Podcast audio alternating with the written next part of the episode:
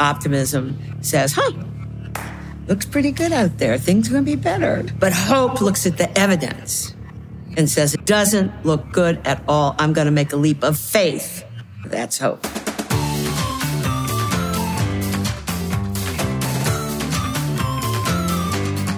Welcome to Kelly Corrigan Wonders. I'm Kelly Corrigan, and today I'm wondering about actors and what they can add to our understanding about people and populations unlike our own. My guest is Anna Deavere Smith, who I love. I interviewed her for my PBS show Tell Me More. I loved her in Nurse Jackie and West Wing, and most recently, Inventing Anna. She's also the brilliant creator of a series of one woman shows in which she becomes a range of everyday people right in front of your eyes. Join me for a conversation with Anna Deavere Smith. Hey, everybody. If you love listening to true stories from people all around the world, then we have the perfect recommendation for you the Moth Podcast. Each episode features people from Moth events around the globe, sharing diverse and honest stories of love, resilience, change, heartbreak, chance encounters, unbelievable calamities, and everything in between. Episodes drop weekly. Find the Moth Podcast on Spotify, Apple, Amazon Music, or wherever you listen to podcasts.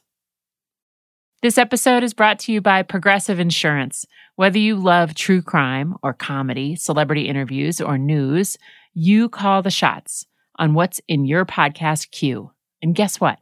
Now you can call them on your auto insurance too with the Name Your Price tool from Progressive. It works just the way it sounds. You tell Progressive how much you want to pay for car insurance, and they'll show you coverage options that fit your budget. Get your quote today at progressive.com to join the over 28 million drivers who trust Progressive. Progressive Casualty Insurance Company and affiliates. Price and coverage match limited by state law.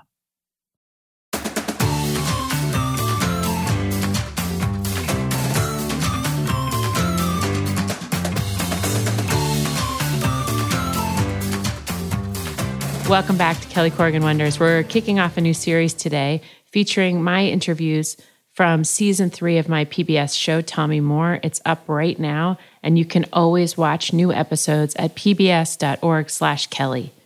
Today, I'll be talking to the dramatist and actor and playwright Anna Deavere Smith. And then, thanks to the John Templeton Foundation, I'll check in with a Princeton philosophy professor named Andrew Chignell who studies hope and optimism, which turned out to be a big part of my conversation with Anna. Anna Deavere Smith is celebrated as an actor and a writer, but above all, she is a professional observer who turns curiosity into interviews, into one woman shows, in which she embodies the powerful and the dismissed, sharing their words verbatim with audiences that might otherwise never hear the story of the dock worker, the jury member, or the nurse. The results are sublime and subversive and might reflect our only way forward listening. Here's my conversation with educator, writer, actor, and the woman Newsweek calls the most exciting individual in American theater, Anna Deavere Smith. You said once that you borrow people for a moment. Not just me, I think that's what we as actors do, that we we rent out our own identity. and then we borrow, you know, if it's like a character that's written, you know, if I'm playing in Raisin in the Sun or something, I'm for rent. And I'm also, you know, the character uh, that, that Lorraine Hansberry created is, is for lease, not giving away, but just renting out and not really taking, but borrowing. You're an Uber driver for identity. Is that what I am? I yeah. like that. I like that. And when you were growing up, you were not dreaming of being an actress on no, stage. No. What were you dreaming of? I guess when I started to think about what to be, I wanted to be a psychiatrist. And I went to see West Side Story. And um, I remember crying and crying and crying for days and days. This is the movie. And my mother walked by and said, That's it. You can't be a psychiatrist. You're too sensitive. That's so interesting because a lot of what you're doing actually, yeah. I mean, if you're a sensitive person, you have put yourself in this position where you are feeling others. Well, that would be the best thing to be, wouldn't it? when I was in high school and could really start to think about it. Yeah. I don't know. I, I, I think I made this up, but these people do exist. I wanted to be a linguistic ethnologist. I wanted to learn all the languages of the world. Yeah. Because I loved my French class. It was my first class of all of school where I just loved it so much that I didn't want the weekend to come. Okay, so you get into college and you and you start acting through ACT out in San Francisco, American Conservatory Theater, which is incredible. But they're talking about method acting, which is not sort of jiving with your worldview. So can you break down a little why you didn't like it? Well, you know, I didn't know anything about anything. And I went to acting school one summer just to do something with my time. I left home with $80 in an overnight bag and went to California. So I got a job.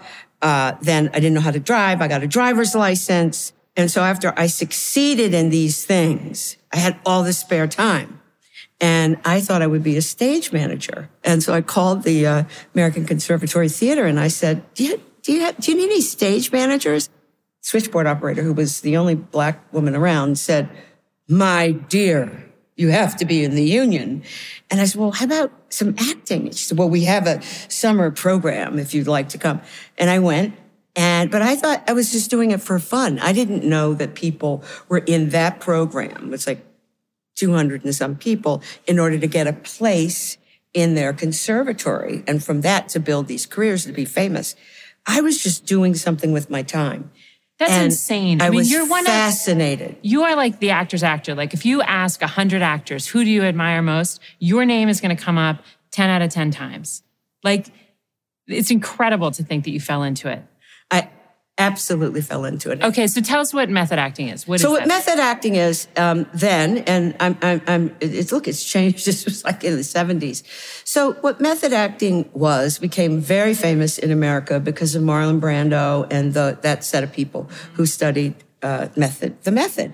And if you watch a movie like On the Waterfront, you will see a split in what the acting is like. One form of acting, like what Marlon Brando was doing, was more true seeming. It was more like how people were. And the other was more like vaudeville, right? And it all started in Russia with a man named Konstantin Stanislavski, who wrote about making it real, what these sort of true seeming feelings. Unfortunately, his very famous book, An Actor Prepares, actually starts with a, a student with chocolate on his face performing Othello. So there are problematic things. There's this basic idea that every character in the world lives in me. That I don't have to find the Hamlet there. There's a Hamlet in me. And I felt that was a real stretch. And if you add to it race and social class and all these things that make us separate and different from one another, it seemed to me to be a problem. And so I wanted to develop a way of getting to, in fact, the very a feeling of being able to represent a person's uh, disarray. And I based it more on what classical training is about. Like with Shakespeare, you don't like dig in actually, you have to say the words the way the words are. And so I developed a process of talking to people and getting them in the interview to a point where they would make very interesting linguistic architectures. I say they would start singing. And so the first one of my plays that I made, not expecting to do it as a one person show at all, I went up to people on the streets of New York and I said, I know an actor who looks like you. If you'll give me an hour of your time, I'll invite you to see yourself performed. You've been doing this for 20 years and you've been celebrated for it. The very first time you walked up to a total stranger on the streets of New York and said, I'd like to talk to you for an hour. What was the response of the first person? The lifeguard at the Y on 63rd Street, right? Uh-huh. And somebody who I'd never talked to before. And, you know, and he said, okay, you know, a lady in the dress store up the street. And then it got more specific, like Meredith Monk was one great composer. I mean, I do a lot of interviews, right? And in the course of, you know, to write uh, my play Twilight, which is on now, 320 interviews. So the people who end up in the show are people who has nothing to do with education, uh, who are organized in some kind of psycholinguistic way. They have extraordinarily high communicative ability. through their body, and, through their body yeah. and through their um, the sounds that they make, and especially uh, like people who don't finish sentences.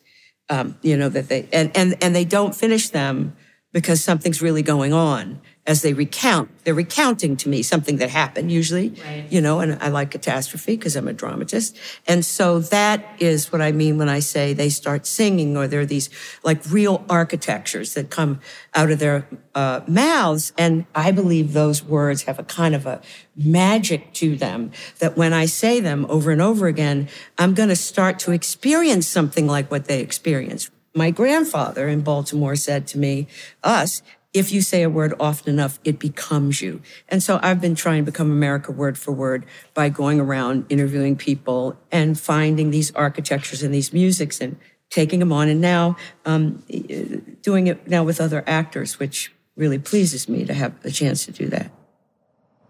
So there's this weird, interesting tension that I perceive, which is that your method is capturing natural speech but the acting that you've been doing, like West Wing and the work that you do with Shonda Rhimes, is the most unnatural speech. And it's so precise and it's more articulate than any human being has ever been in the history of mankind. Every sentence is finished. How is that for you? You just, you got the first thing they tell you when you get to Shondaland is in Shondaland we say what is written and they mean it. So if I say it is instead of it's, the same way on the West Wing, they come over and they say, she, she wants it. Uh-huh. Uh, how's that for you? well, I mean, it, it, has a lot in common with what I do, right? Um, because I'm learning every uh and every um in addition in right. my own work. Right. So I respect the words. I respect the words. Yeah. And so on West Wing, when you guys are flying through those, like, oh, that was more just terrifying because you know, I I was not, you know, in the gang, right? They would fly me out from New York, and sometimes I would get the script very late, and you can't, even if you have a photographic memory, uh, your tongue has to have time. I was just afraid of being embarrassed, like sending me out on the court with, you know, the best basketball team in the world, and all of a sudden, I like an actor's nightmare. Yeah, right. Really. Like, Anna I, messed it up again. Yeah. Sorry, we have to start over because Anna. Sorry, cut. Yeah. Right. She's still learning it. oh, the, the worst thing is of all is when the script supervisor comes over and he says, Would you like to look at it? We also have a speed round. Are you ready? Okay. If I looked at your playlist, your Spotify playlist, what song would be the most listened to? It'd be a toss up between Aretha Franklin's Everyday People or Aretha Franklin's Driving on the Freeway best live performance you've ever seen? The Shirelles in Madison Square Garden in 1971. Awesome. If you could say four words to anyone, who would you address and what would you say? To the five actors who are playing in my play Twilight, which will have be over by the time this is broadcast. Carry on now, champions. Was it one of your earliest jobs working at a complaint department in an airline? It was. That was the year that I really developed this way of working. I mean, that I made my, you know, the whole thing, if you give me an hour, uh, and I made the show and all that stuff. And one of the people in the show was one of the people who worked there. But that gave me a little bit more courage about my whole theory because those letters were unbelievable. They were letters and I had to type the response and give it to my boss that was really almost have you been accused of something you didn't do, right? That's how people felt when they experienced bad customer service. Huh? And I mean, one woman's from somewhere in the Arab world's mother was supposed to have been greeted. It was KLM Airlines. And they did not greet her in the in Dulles airport. She ended up in a cab being driven around Washington, D.C. for two hours. I mean, you can imagine this woman from Egypt or somewhere. And it just, it, they would make me just fall out laughing. But it just, but that was it. It's like these letters are so, they're letters, so expressive, yeah. right? right? You know, because something had happened that really, yeah. you know, set people off. So inhabiting people's language is, sort of like that kind of perspective taking in social science, they did this thing about couples who are about to break up. Have you heard this before? No. That like if you're really on the last, your marriage is really on the last legs, they go through this exercise where we have to speak from each other's point of view using I. And sometimes it is this incredible healing moment where the cognitive becomes emotional. And I wonder, like, who modeled empathy for you? Who modeled this perspective taking that could be the thing that knits the country back together? Like, in some ways, Republicans and Democrats are in a tough marriage. Like, I mean, we sort of have to stay married, right, for the whole thing to work. We almost didn't previously. Right. So, um, you know, some people, Drew Faust, a great uh, scholar of the Civil War, former president of Harvard, first woman president of Harvard, said, you know, we're like in another Civil War now. Yeah. You know, and I think that if not a real war, we're in a, a, a intellectual and cultural war worse than the one in the in the 80s, and so we're we are quite divided. Do you yeah. see perspective taking as a way? Like people have that- to be willing to do it. Yeah. You know, I did something up at Vassar one time where this African American sociologist, woman, professor, and the cop, the head of the police of Vassar, at a time when black men at Vassar were you know, saying that they were being stopped on campus and being accused. And it was, you know, a lot of heat about it. And it, she was one of the primary people speaking for the black kids. And I actually got these two people to perform each other. Nervous as can be, showing up in tur- black turtlenecks for this group of students. Wow. And it was so moving to have him talking like this hot, you know, intellectual academic sociologist with dreadlocks and her talking like him. But that couldn't happen everywhere. The reason that happened at Vassar at that time, I don't know who the president of Vassar was at the time, but there was obviously something going on in that culture that it seemed to be a value for people to try. So you have to have that of value, I think. And we're not there. Maybe we should send you to DC and you could do an exercise with Mitch McConnell and Chuck Schumer and they you would think they to... would do it? I don't know, but boy. It would be exciting. It's been an eventful couple years in America. Like I wonder if when you're living through these years, if you think, oh my God, I'm gonna have to do a whole new show. I'm gonna have to capture this. I mean, right now my new show is gonna be about girls who uh, you know, I have a question of what happens to a girl who grows up without a caring adult. That's my specific question right now. And I realize, you know, when we think about the individual who's most vulnerable, we rightly think about boys of color. But girls are now, I mean, they've got they got their own gangs. Uh-huh. They're handling their own packs. Uh-huh. Chicago, they're stealing cars at 14 years old. And so, and also women because of the rise of incarceration of women. And women were girls one time. What that does to a whole community to take the women away. Yeah. Then I want to know why, what's happening. But it's like, what can we, how can we get proximate to that? How can we understand that how much this affects all of society? Yeah, that's beautiful. Your dad never really understood what you did. He never said congratulations. He didn't understand it. However, I never will forget that I was nominated for two Tonys, and I, mean, I didn't know anything about this whole Tony world, and I was so not prepared for that. You know, psychologically, what that meant. You just kind of have to put on these clothes and walk down this red carpet. So uh, I didn't win, you know, I got nominated. I get home at the end of the night and uh, is when we had answering machines. And there's my father on the answering machine saying, don't take it too hard. That meant a lot. You're so good at um, calling out names of people who have had an impact on your thinking. We at Tell Me More have this thing we call plus one, which is where we deliberately shine a light on somebody who's been super influential in your thinking or supportive in your work. I was profoundly, profoundly influenced by the work and presence of Ntozake Shange, who wrote for Colored Girls and other plays. To this day, 40 years later, when my black women students get up to perform something, they're still using melodies and rhythms that were given to us first by Ntozake Shange. The way she was vulnerable to the world around her and what that play for colored girls meant and the vulnerability of those black women who first played that those roles on Broadway and the public theater. I just don't even have words for it. It feels like it's like some profound medicine, something chemical that Ntozake Shange brought into the American theater that I can't, it's just, I mean, her genius was palpable.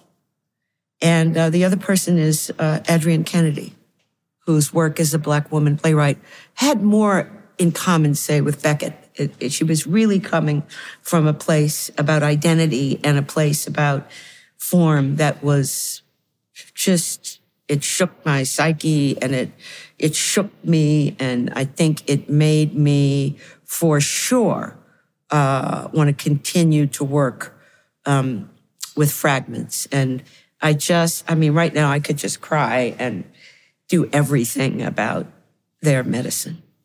What is the difference between hope and optimism? So that is Cornel West. I went to talk to him when I was redrafting my play Twilight to make a version of it that was going to go on the road. And he differentiates between hope and optimism yeah. by basically saying optimism says, huh, looks pretty good out there. Things are going to be better. You know, we can go sailing today or whatever. But hope looks at the evidence and says it doesn't look good at all. Doesn't look good at all. I'm going to make a leap of faith, go beyond the evidence to attempt to create new possibilities based on visions uh, to allow people to engage in heroic actions, always against the odds, no guarantee whatsoever. That's hope. And he says, I'm a prisoner of hope, though, right? And so I love that definition of hope. I think that's exactly what hope is. And in America, especially in the theater, people say, you know, my plays about catastrophes all the time say, is there any hope? They don't really mean hope. They want something at the end of the show that lets them think everything's going to be all right. But that's different than hope. Hope is a lot more work. Hope is a real act of imagination. Are you hopeful? Yeah,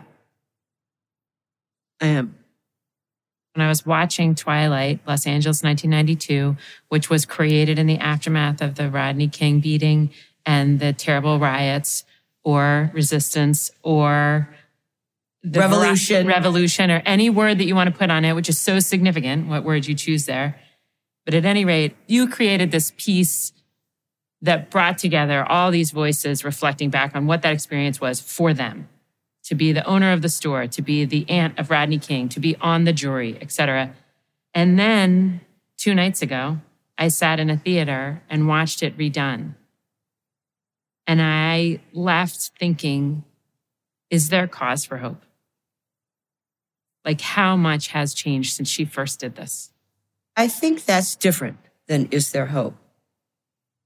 To look at Rodney King's beating, to look what happened, to look at George Floyd. Yeah. One way we said we have not advanced, but one way we did advance is that everybody was shocked that those cops in Los Angeles walked shocking to everyone who it had was never shocking lived through it. to anybody who hadn't lived through it. And how could this not be considered brutality?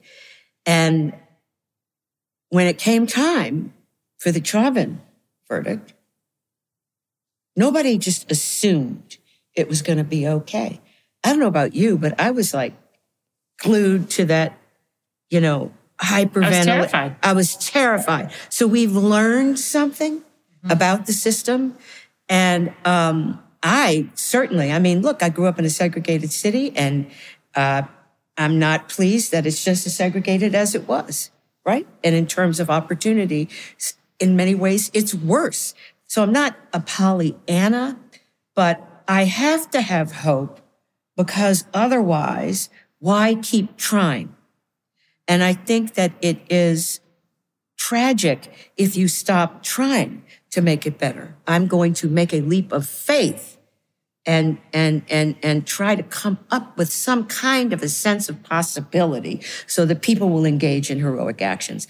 And so i really believe i guess i don't know this hymn but i love it. You know this there's this hymn about the bloodstained banner of struggle. And i think there's real dignity in struggle there's real worthy work to do and you have to have hope to do that work so you end your show, Twilight Los Angeles 1992, by sharing the words of an ex gang member who you talked to in a Denny's about the need for a more complex language. And I wondered if you would send us out on his lines. Sure. Twilight is that time of day between day and night, limbo. I call it limbo. And sometimes when I take my ideas to my homeboys, they say, well, Twilight, that's something you can't do right now. That's an idea that's before its time. So sometimes I feel as though I'm stuck in limbo, the way the sun is stuck between night and day in the twilight hours. Nighttime to me is like a lack of sun, but I don't affiliate darkness with anything negative. I affiliate darkness with what came first because it was first. And relative to my complexion, I am a dark individual. And with me being stuck in limbo, I see the darkness as myself. And I see the light as the knowledge and the wisdom of the world and the understanding of others. And I know that in order for me to be a full human being, I cannot forever dwell in darkness. I cannot forever dwell in an idea of identifying with those like me and understanding only me and mine. Such a gift. Thank you so much. Thank you. It's been such a joy to be with you. It's really a dream come true. Oh, come on. Thank you. Coming up next, I'll be joined by philosophy professor Andrew Chignell for a deep dive on hope and optimism. We'll be right back.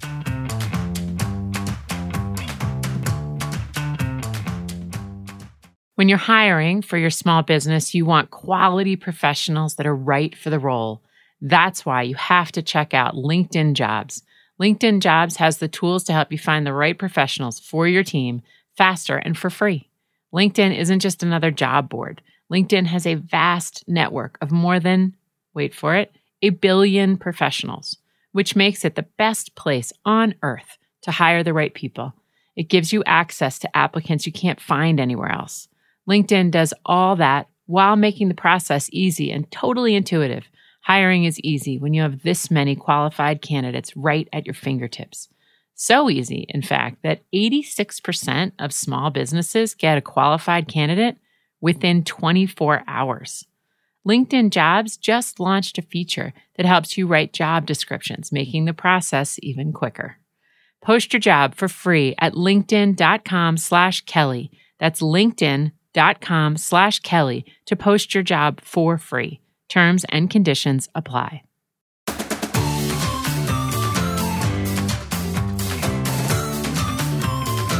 Welcome back to Kelly Corrigan Wonders. I'm Kelly Corrigan. Thanks to PBS and the folks at the John Templeton Foundation, I got a chance to talk to a Princeton professor named Andrew Chignell. Andrew teaches philosophy and religion and looks at the moral psychology of hope and despair. So he was kind of the perfect person to follow up with and dig in on this at a different level. I'm super grateful to Andrew for coming and meeting me and talking to me about pessimism and optimism, God and atheism and agnosticism, and what the arts can do in terms of resetting our insides such that we might be a little softer and a little more empathetic. Hey, Andrew, thanks a lot for coming to talk to us about hope and optimism. Really appreciate it. Thanks for having me. Happy to be here. So, we both really enjoyed getting to know Anna Deavere Smith through her episode. She makes this sort of interesting distinction between hope and optimism. Do you make the same distinction? I think most psychologists and philosophers now think there's an important difference between the two. So, in Anna's interview, she invokes Cornel West as having made this distinction. He says, well, despair is where you start. Where you end up is hope. not optimism. Optimism looks like uh, I've assessed the evidence, I think we're doing pretty good, we're going to get there, expectation, confidence.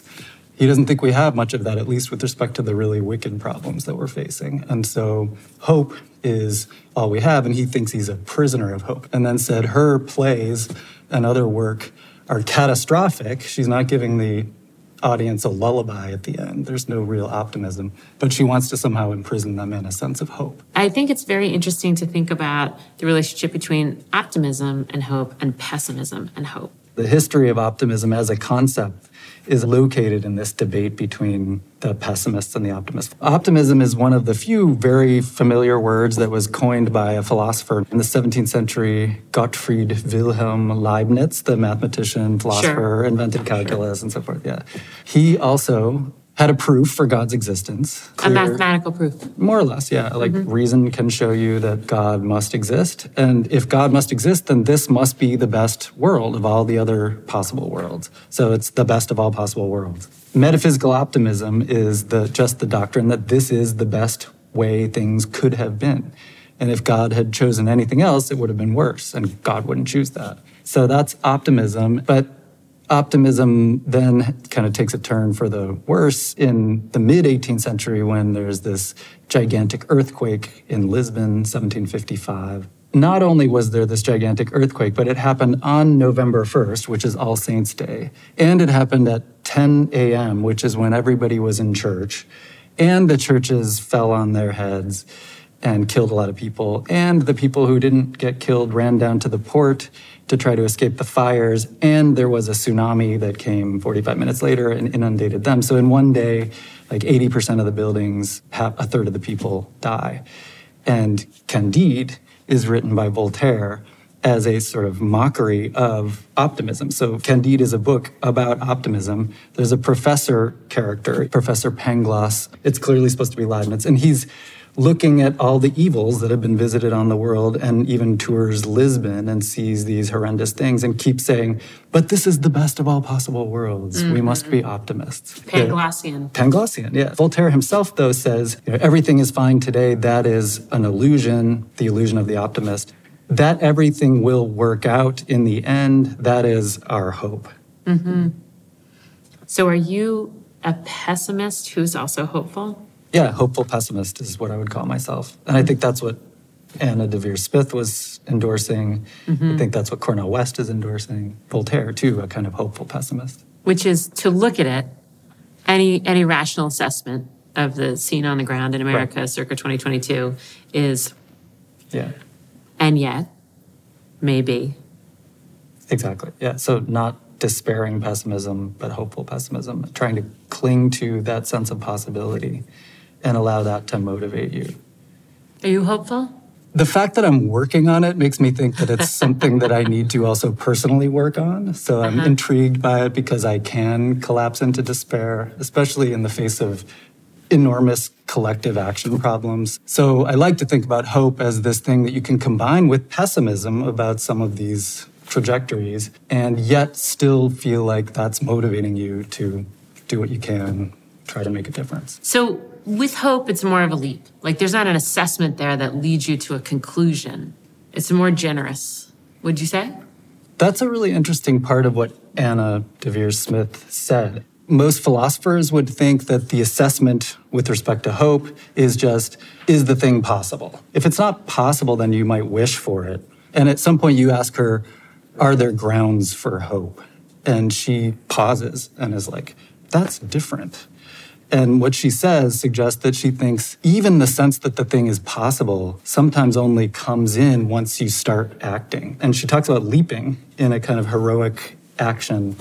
In which case, it's a real benefit to be sort of a low rumination, tend toward action person because as you get a little closer to it, it might come into focus such that you could start to have really significant grounds to think you could get there. Jane Goodall has this new book called The Book of Hope. Mm-hmm, I have it. It's on my bedside yeah. table. So her idea is that these are formidable problems. Despair is a real threat, demoralization, especially for younger generations. And she says something like, telling stories about people confronting the impossible and doing it anyway is what generates hope in others. There's an imaginative ability to sort of work yourself into somebody else's story or situation that also allows you then to see new possibilities for moving forward. And so awakens hope. Surely it's to the good for us to be internalizing other people's stories. The more empathetic you are, the more potentially productive or world positive you can be. Yeah, I think stories do that for us, both in theater and in reading and mm-hmm. television, of course. That was an important part of this five year grant project that we were doing to not just sponsor the research, but we wanted there to be a public facing component in the arts in particular, in the mode of storytelling. We actually held this Hope Festival in LA. Three days of speakers and people presenting results of research, but in a publicly accessible way. And we produced the play, we showed the short films. Cornel West was our keynote speaker. Did you feel like you were generating hope? Yeah, I mean, especially when there's a line at the door to see Cornel West and Tali Sharot, who's this scholar of optimism people coming in from all over the neighborhood to check it out. It's interesting to think about what the public will pay for. Mm. You know, when you think about art and plays that are hopeful, television shows that are hopeful, yeah. you know, my husband and I seem to be just mad for shows like Succession and oh, yeah. Sopranos and Six Feet Under, yeah. which are grim. Totally grim. The Wire. Yeah. You know, so what is that in us that wants to sign up for King Lear? I mean, there might be a cathartic aspect to it mm-hmm. where we like to see the very worst things that can happen, but not in reality, mm-hmm. but rather depicted in the you know nastiest characters you can come up with. Mm-hmm. Succession would would qualify. and one of the other things I work on is evil, and so I think there's a kind of fascination with extreme forms of wickedness or violence. It has some parallels to the sublime, where it's just beyond what you, your ordinary concepts and categories can put together. And so you're mesmerized by it, though also in some sense revolted and terrified. That's interesting. So you study evil and hope. Yeah, those are two things I study. You're a funky dude well, it's good to have them balancing each other off, I think. Yeah. Are those the only two things you study, or are there even more? No, I work on knowledge and also animal ethics, faith. Are you an atheist? Ethics. Nope. I'm a hoper. I mean, I'm an agnostic hoper, so maybe not a believer, but a hoper. One of the things I like to work on is the question whether hoping that some of these religious things might be true can still constitute an authentic religious stance in the world. One of the people that we talked to this season was Kate Bowler, and she was talking about toxic positivity. Right. Do you have thoughts on that? Only insofar as I would think that sometimes all the talk of optimism in the culture pop psychology, pop business, even kind of pop medicine. Like, you should be optimistic that you can believe that you will, in fact, get better, and that will lead you to getting better. You can manifest the thing that you really want, and that will bring it about. I think some of that can be toxic and misleading for people and ultimately lead to great disappointments. There's kind of a debate in nursing studies between the optimism people who want to say something like that and the hope oriented people who are like, no, we got to tell the patients the real truth. You have a 1% chance of surviving this. But then encourage them to, the phrase that is, that is sometimes used is be the 1%. Focus on that 1%, even though it's grimly minimal, and become a kind of hopeful person with respect to that very small possibility. So that's not self deceptive and it's not kind of false or toxic optimism. It's real, and it might also allow people to settle their affairs and take care of their business, but it still encourages focusing on that slim possibility and hope. Yeah, you know, my friend Liz died, and she was given a 5% chance mm. to live for five years with ovarian cancer. And we were saying for some of those years, you know, you could be that 5%. Right. Like, nobody could is more likely to be that 5%. You're insanely healthy. You're super smart. Your husband's super smart. You have resources. You can get to any trial. You have a network. Like the things that you have might make you hyper qualified to be in that 5%. And towards the end of her life, she said, I'm tired of trying to be in the 5%. Mm. I, I feel like failure. Mm. I feel yeah. like everybody around me was sort of saying, like, do it, do it. And it's like, yeah. do it. Do? What, what do you want me to do? Yeah. So the data suggests that on the whole, focusing in that way will help people with outcomes, but certainly not for everybody. And it is really hard, I imagine. Is it clear in your work how hope relates to depression? If depression is partly constituted by despair, then yeah, I think that's a big topic. If depression is a result of certain kinds of oppression, sort of social, systemic structures that keep people down, literally, that also, I think, is a topic that is addressed in the hope literature. Clinical depression is not something that we were sponsoring research on. So, you know, the kind of things for which you'd be diagnosed and given medication. But it's hard to imagine that that's not going to be connected. Mm-hmm. Um, depression does seem to involve the inability to not just be optimistic, but to view and create the kind of possibilities that hopeful people do.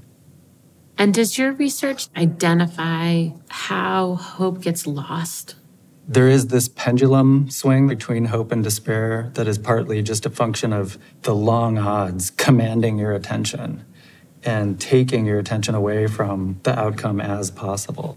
And so there's a sense in which despair is the result of an inability to mindfully maintain a kind of hopeful focus. In the course of Tell Me More, we've talked to people that are circulating true stories hmm. of hope that somehow define a pathway. That's like first you do this and then you do this, and like this sort of 12 step version of anything, which is to say, there is a way from where you are right now to where you want to be. Interesting. Yeah. So there is a theory in psychology called the hope scales theory. It was mm-hmm. generated by a guy named Rick Snyder and his students. And they seem to think that a high hope person will be somebody who both sees pathways to an outcome that you want and thinks of themselves as agents who can help us get there. So, in order to produce high hope individuals, Snyder says you have to encourage pathways thinking and agency thinking. Mm-hmm. I tend to think that that's a little too narrow. I mean, it seems like we do hope for things regarding which we can't see any pathways regarding which there's literally nothing we can do. But surely we still hope. I mean, even with respect to something as silly as a team winning, there's nothing I can do, but I certainly hope. Mm-hmm. And maybe, you know, a lot of people get really serious about that hope. Or think about the afterlife or, you know, kind of religious hopes. Those might be things where the pathways are not up to us, but there's still things we can hope for. Is there such thing as too much hope or, or false hope or so yeah false hope irrational hope the you know not taking precautions kind of hope if hope really does involve attending you know focusing on certain things if it takes away your attention from other really important things while you're obsessively hoping for this one thing that mm-hmm. might be bad but there's also a kind of movement of anti-hope people in the climate crisis discussion. So Greta Thunberg will say, mm-hmm. I don't want your hope, I want you to act. Mm-hmm. Or the Extinction Rebellion people are like, look, hope is this panacea, it leads to passivity. You can wait for society or the rulers or the leaders or God to bring about some good thing, or you can act in despair, desperation, you know, extreme despair, and that that's more effective. So I think we have to be concerned about contexts in which hope can be an opiate rather than a motivator. What are the characteristics of opiate hope? Some people would think that religious hope operates in that way. On the one hand, religion is the source of great community and sort of communal struggle and reform, and of course, hope, even in a kind of transcendent context. So, hope that God or providence will bend the arc of history towards justice in the end. But the critics will suggest that that's a little too pie in the sky, and it's a way of keeping the oppressed sort of doing their thing and not working or rebelling in the ways that would actually bring about change. So you kind of want to know who is it that's talking about hope? Is it the privileged people and the leaders telling you, you know, yeah, there's room for hope here, just keep doing your thing and, you know, we'll take care of it? Or is it coming from the oppressed group themselves? Right. And maybe the thing that would give the oppressed group hope is some different legislation, let's say. Or different leaders, yeah. Yeah, exactly. Yeah. When you watch media coverage of the world today, do you have a, a lens on it that's saying, oh, don't promote that version of the story? Or like, are you seeing how the hope lens or the optimism lens is getting layered onto stories to our benefit or to our detriment? I think a lot of the news has a fairly despairing element to it. I mean, Yeah. the negative story is what's interesting and it, shocking and needs to be told. There are various news outlets. I think the Guardian has something called the Up Story, or you know, there's a kind of effort to put out the good news once in a while. Just at one tiny little corner. Yeah, exactly, Just going to yeah. tell you one happy thing. Yeah, and those do, I think, have a certain kind of effect. They don't portray them as panaceas or kind of reason for massive optimism globally, but they do give you a sense amidst all the unrelenting bad news that some good things are happening. That you know, the two-party system can occasionally cooperate with one another. Mm-hmm. That you know, the Greta Thunbergs of the world do in fact make a difference. One of the most beautiful pictures I've ever seen just crossed my transom, if you will. And it was a bunch of doctors in China, and a, a kid had died. And before they harvested all this kid's organs, they it was just us. They just stood around him in a circle and bowed down. Wow. I mean, that's kind of hopeful, right? Yeah. One of the policemen who was shot in Harlem last month, um, they harvested five organs and saved five lives. Mm-hmm. Hopeful story in, amidst a tragic story. Yeah. So you mentioned mindfulness. Do you guys think about that a lot? Do you make recommendations about it? How do you define it? Yeah, I mean, it's a buzzword in the culture at the moment. For sure. It's important, comes out of the Buddhist tradition, often associated with meditation practice. So don't stress out about what's coming through the theater of the mind. Just kind of let it pass and mindfully attend to it. Better yet, have nothing going through the theater of the mind and just focus on your breath. You know, these kinds of meditative practices. I think that Samuel Taylor Coleridge is right to say that hope without an object cannot live. So he says, work without hope is like nectar through a sieve. Hope without an object cannot live. So I think the kind of attention or focus involved in hope can't just be on your breath or on nothing. It's mindful in the sense that it's trying to resist the swing over to, oh my God, this is impossible. We're never going to be able to do it. All those kinds of considerations that defeat the hope. It's this mindful learning to attend to possibilities and pathways to outcomes. Hmm. Yeah. That's really interesting. Thanks a lot for saying yes to us. Thanks a lot for helping us think smarter and in a more grounded way about hope and optimism. Thanks for having me. It's great.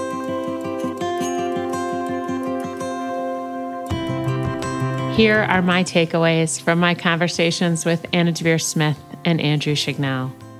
Number one, vulnerability is profound medicine, and public vulnerability is profound societal medicine.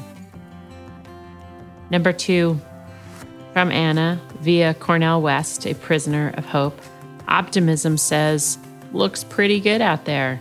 Hope says, doesn't look good at all, but yet I maintain my faith. Number three, hope is a lot more work than optimism. It's an act of real imagination. Number four, there is dignity in our struggle. Number five, in order to be a full human being, I cannot forever seek to understand only me and mine.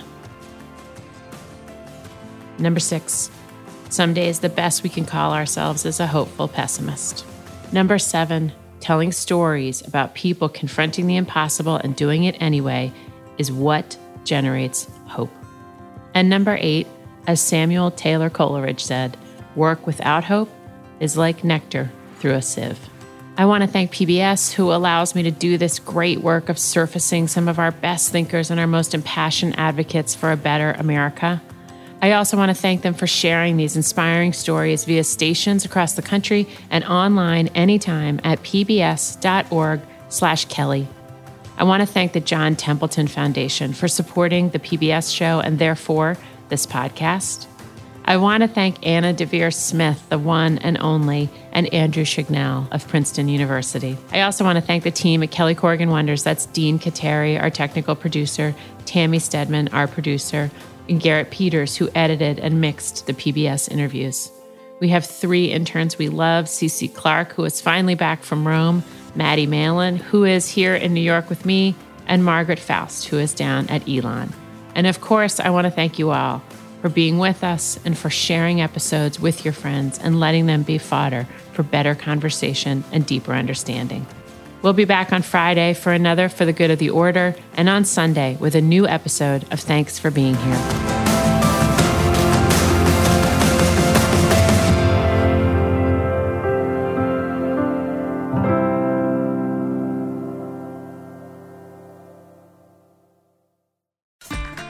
Hey, I have a quick favor to ask. We are conducting a survey to get to know you, our audience, better. It won't take long and it's easy to find. Visit survey.prx.org slash Kelly. That's survey.prx.org slash Kelly. Thank you.